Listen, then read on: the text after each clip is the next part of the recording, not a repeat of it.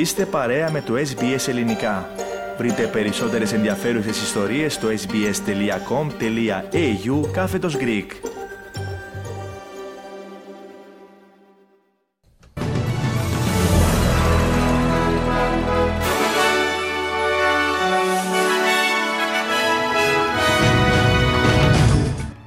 Η κυβέρνηση θα μειώσει κατά το ίμιση της φοροελαφρύνσης του σταδίου 3 για τους υψηλότερα αμοιβόμενους. Οι κάτοικοι του Queensland προετοιμάζονται για την αύξηση του τροπικού κυκλώνα Kirili, ο οποίος αναμένεται απόψε.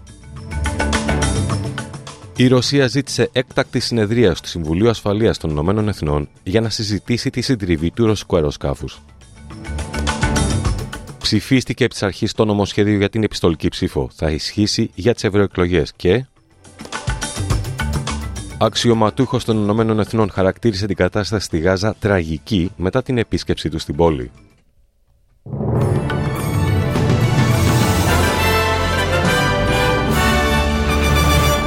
Ακούτε το κεντρικό δελτίο ειδήσεων του ελληνικού προγράμματος της ραδιοφωνίας SBS. Στο μικρόφωνο, Χρήστος Καλέμης. Η κυβέρνηση θα μειώσει κατά το ίμιση τη φοροελαφρύνση του σταδίου 3 για τους υψηλότερα αμοιβόμενους και θα χρησιμοποιήσει τα χρήματα για να προσφέρει επιπλέον 804 δολάρια στους περισσότερους φορολογούμενους.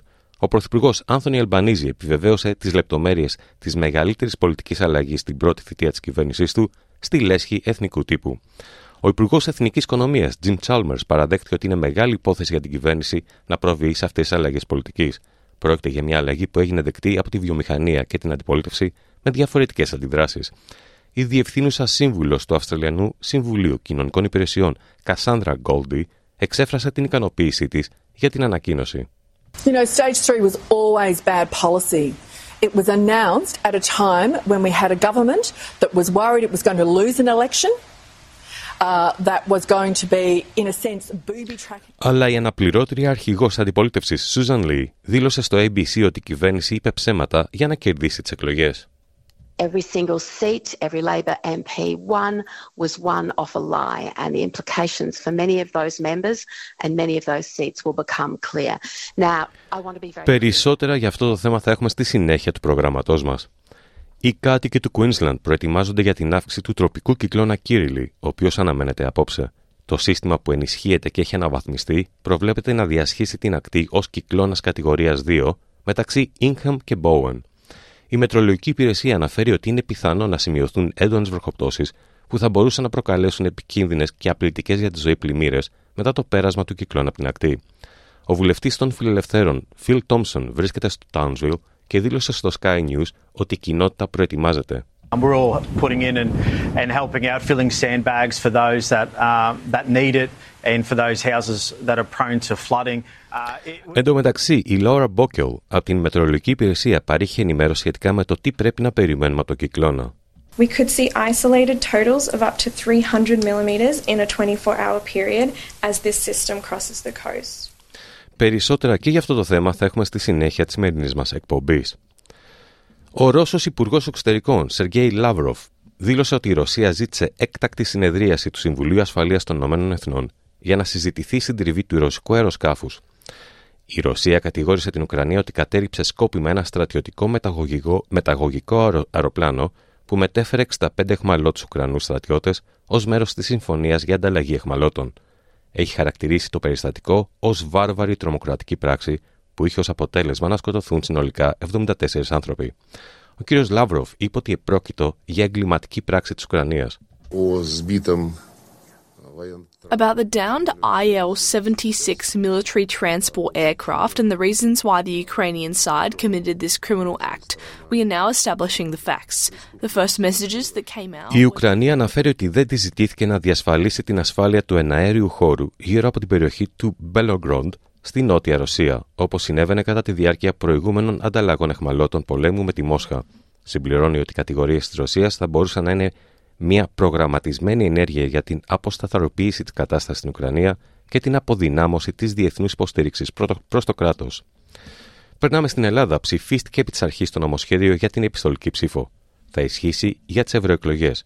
Υπέρ του νομοσχεδίου ψήφισαν 158 βουλευτές της Νέας Δημοκρατίας. Καταψήφισαν 135 βουλευτές από ΣΥΡΙΖΑ, ΠΑΣΟΚ, ΚΚΕ, Ελληνική Λύση, Σπαρτιάτες, Νίκη και Νέα Αριστερά. Οι έξι βουλευτές της Πλεύσης Ελευθερίας δήλωσαν παρόν. Η τροπολογία για καθιέρωση της επιστολικής ψήφου στις εθνικές εκλογές δεν συγκέντρωσε την απαιτούμενη πλειοψηφία και απορρίφθηκε. Παραμένουμε στην Ελλάδα. Σε δημόσια διαβούλευση τέθηκε το νομοσχέδιο για το γάμο των ομόφυλων ζευγαριών, όπως είχε προαναγγείλει στο Υπουργικό Συμβούλιο ο Πρωθυπουργός Κυριάκος Μητσοτάκης. Ο Πρωθυπουργός στην εισήγησή του χαρακτήρισε σημαντικό βήμα την ισότητα στο γάμο και προτεραιότητα στην, την προστασία των παιδιών των ομόφυλων γονέων. Το νομοσχέδιο θα παραμείνει σε δημόσια διαβούλευση για μία εβδομάδα και θα ψηφιστεί στις 12 με 13 Φεβρουαρίου. Της τάσης αποχής επέλεξε ο Μάκης Βορύδης. Επιστολή στο Κογκρέσο έστειλε την Τετάρτη κυβέρνηση του Τζο Μπάιντεν, με την οποία ζητά την έγκριση της πώλησης αεροσκαφών F-16 καθώς και kit εξυγχρονισμού στην Τουρκία ύψους 20 δισεκατομμυρίων δολαρίων, σύμφωνα με πηγές που επικάλυπτε το Reuters. Η επιστολή έρχεται μετά το τουρκικό ναι στην ένταξη της Σουηδίας στο ΝΑΤΟ. Υπενθυμίζεται πως στη συνάντησή του με τον Ταγί Περντογάν, ο Αμερικάνος Υπουργός Εξωτερικών, Άνθονι Μπλίνκεν, είχε ξεκαθαρίσει πως οι ΗΠΑ πρώτα θέλουν την έγκριση του πρωτοκόλλου προσχώρησης της Σουηδίας και μετά η κυβέρνηση Biden θα προχωρήσει σε ενέργειε σχετικά με την πώληση των F-16 στην Τουρκία. Αξιωματούχος των Ηνωμένων Εθνών χαρακτήρισε την κατάσταση στη Γάζα τραγική μετά την επίσκεψή του στην πόλη. Αυτό συμβαίνει καθώς οι Παλαιστίνοι συγκεντρώθηκαν στο σημείο της Ισραηλινής αεροπορικής επιδρομής στη Ράφα, στη νότια Γάζα την Τετάρτη και βοήθησαν στην ανάρτηση πτωμάτων από τα συντρίμια. Η περιοχή στα σύνορα με την Αίγυπτο είναι γεμάτη με περισσότερους από τους μισούς από τα 2,3 εκατομμύρια ανθρώπους της λωρίδα της Γάζας που έχουν εκτοπιστεί, έχουν εκτοπιστεί από τις μάχες μεταξύ των Ισραηλινών δυνάμεων και της Χαμάς. Ο συντονιστής ανθρωπιστικής βοήθειας των Ηνωμένων Εθνών για τα Παλαιστινιακά εδάφη, James McGoldrick, περιγράφει τη χαμένη αίσθηση ελπίδα για όσου παραμένουν εκεί. The visit yesterday in, uh, in Kerem Shalom and in Rafah itself was actually quite tragic because you see yourself that uh, we are struggling to catch up with the massive numbers there. We're struggling to basic services. The people themselves... Ο κύριος Μακόλτρικ απάντησε επίση αναφορέ για πιθανό χτύπημα σε ένα εκπαιδευτικό κέντρο τη Υπηρεσία Αρρωγή και Εργασία των ΗΠΑ στο Han Yunis, το οποίο, όπως είπε, φιλοξενούσε 10.000 ανθρώπους. Συμπλήρωσε λέγοντας ότι μια ιατρική ομάδα των Ηνωμένων Εθνών έχει σταλεί στην περιοχή για να εκτιμήσει την κατάσταση. Οι Ηνωμένες Πολιτείες αναφέρουν ότι οι αρχικές αναφορές δείχνουν ότι τα τελευταία πλήγματά τους σε στόχους των Χούτι ήταν αποτελεσματικά.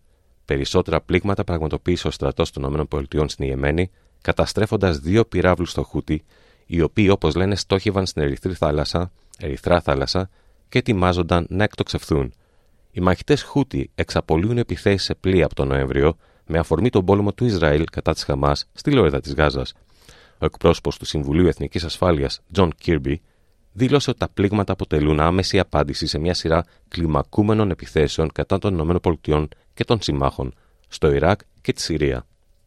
The United States military conducted strikes on facilities that were used by the Iran-backed Kataib Hezbollah hit militia group as well as other affiliated groups uh, in Iraq. Initial reports that we're getting indicate that we had effective results on all three targets, two headquarters buildings, ο νέος πρόεδρος Αργεντινής, Χαβιέρ Μιλέη, βρίσκεται αντιμέτωπος με την πρώτη γενική απεργία από την ανάληψη των καθηκόντων του. Με το σύνθημα Η χώρα δεν πωλείται, η γενική απεργία ξεκίνησε την Τετάρτη και προκυρήθηκε από τη Γενική Συνομοσπονδία Εργασίας, το μεγαλύτερο συνδικάτο της χώρας. Ο κ. Μιλέη πιέζει για δραστική μείωση του δημοσιονομικού ελλείμματος με μια σειρά μέτρων λιτότητας που έχει θέσει σε πολεμική τροχιά τα συνδικάτα, τα αριστερά κόμματα και τους λαϊκούς φορείς.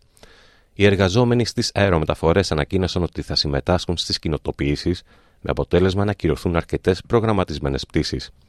Οι τράπεζες επίσης δεν λειτουργούν και τα δρομολόγια των λεωφορείων, των τρένων και του μετρό έχουν επηρεαστεί. Η Σίλβια Κα... Καμπαρέλο βγήκε στους δρόμους για να διαμαρτυρηθεί και είπε ότι ο κόσμος δεν έχει φαγητό στο τραπέζι του.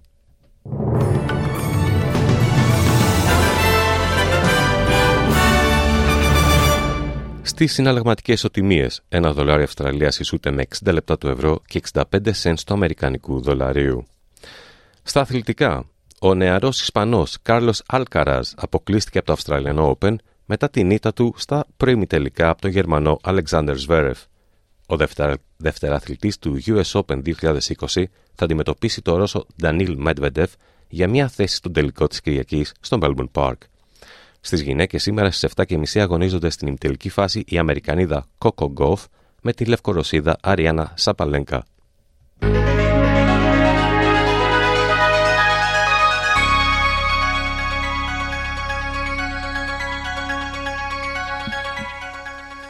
Και περνάμε στην πρόγνωση του αυριανού καιρού στις μεγάλες Αυστραλιανές πόλεις. Σίδνεϊ, πιθανότητα βροχοπτώσεων 24 με 35 βαθμούς Κελσίου. Μελβούρνη, αραιές νεφώσεις 18 με 23. Αδελαίδα, αραιές νεφώσεις 16 με 24 βαθμούς. Ούλαγκον, αραιές βροχοπτώσεις 24 με 31. Νιουκάστλ, έντονη άνεμη, αραιές νεφώσεις 26 με 41 βαθμούς Κελσίου. Πέρθ, ηλιοφάνεια 16 με 32 βαθμούς. Χόμπαρτ, αραιές βροχοπτώσεις, αύξηση της έντασης του ανέμου 15 με 21 βαθμούς. Καμπέρα, αραιές βροχοπτώσεις 19 με 27. Brisbane, αραιές νεφώσεις 23 με 32 βαθμούς. Cairns, αραιές βροχοπτώσεις 27 με 33. Darwin, έντονες βροχοπτώσεις, πιθανότητα καταιγίδων 25 με 29 βαθμούς Κελσίου. Στην Αθήνα σήμερα νεφώσεις 4 με 14 βαθμούς, στη Λευκοσία αραιές νεφώσεις 6 με 18. Σε αυτό το σημείο ολοκληρώθηκε το κεντρικό δελτίο ειδήσεων του ελληνικού προγράμματος της ραδιοφωνίας SBS που επιμελήθηκε και εκφώνησε ο Χρήσο Καλέμης. Θα είμαστε πάλι μαζί στις 4.30 με τους κυριότερους τίτλους της ημέρας και στις 5 με ένα σύντομο δελτίο ειδήσεων. Μετά τα σύντομα μηνύματα του σταθμού μας, θα είναι μαζί σας ο Αλέξανδρος Λογοθέτης με το υπόλοιπο πρόγραμμα της σημερινής εκπομπής.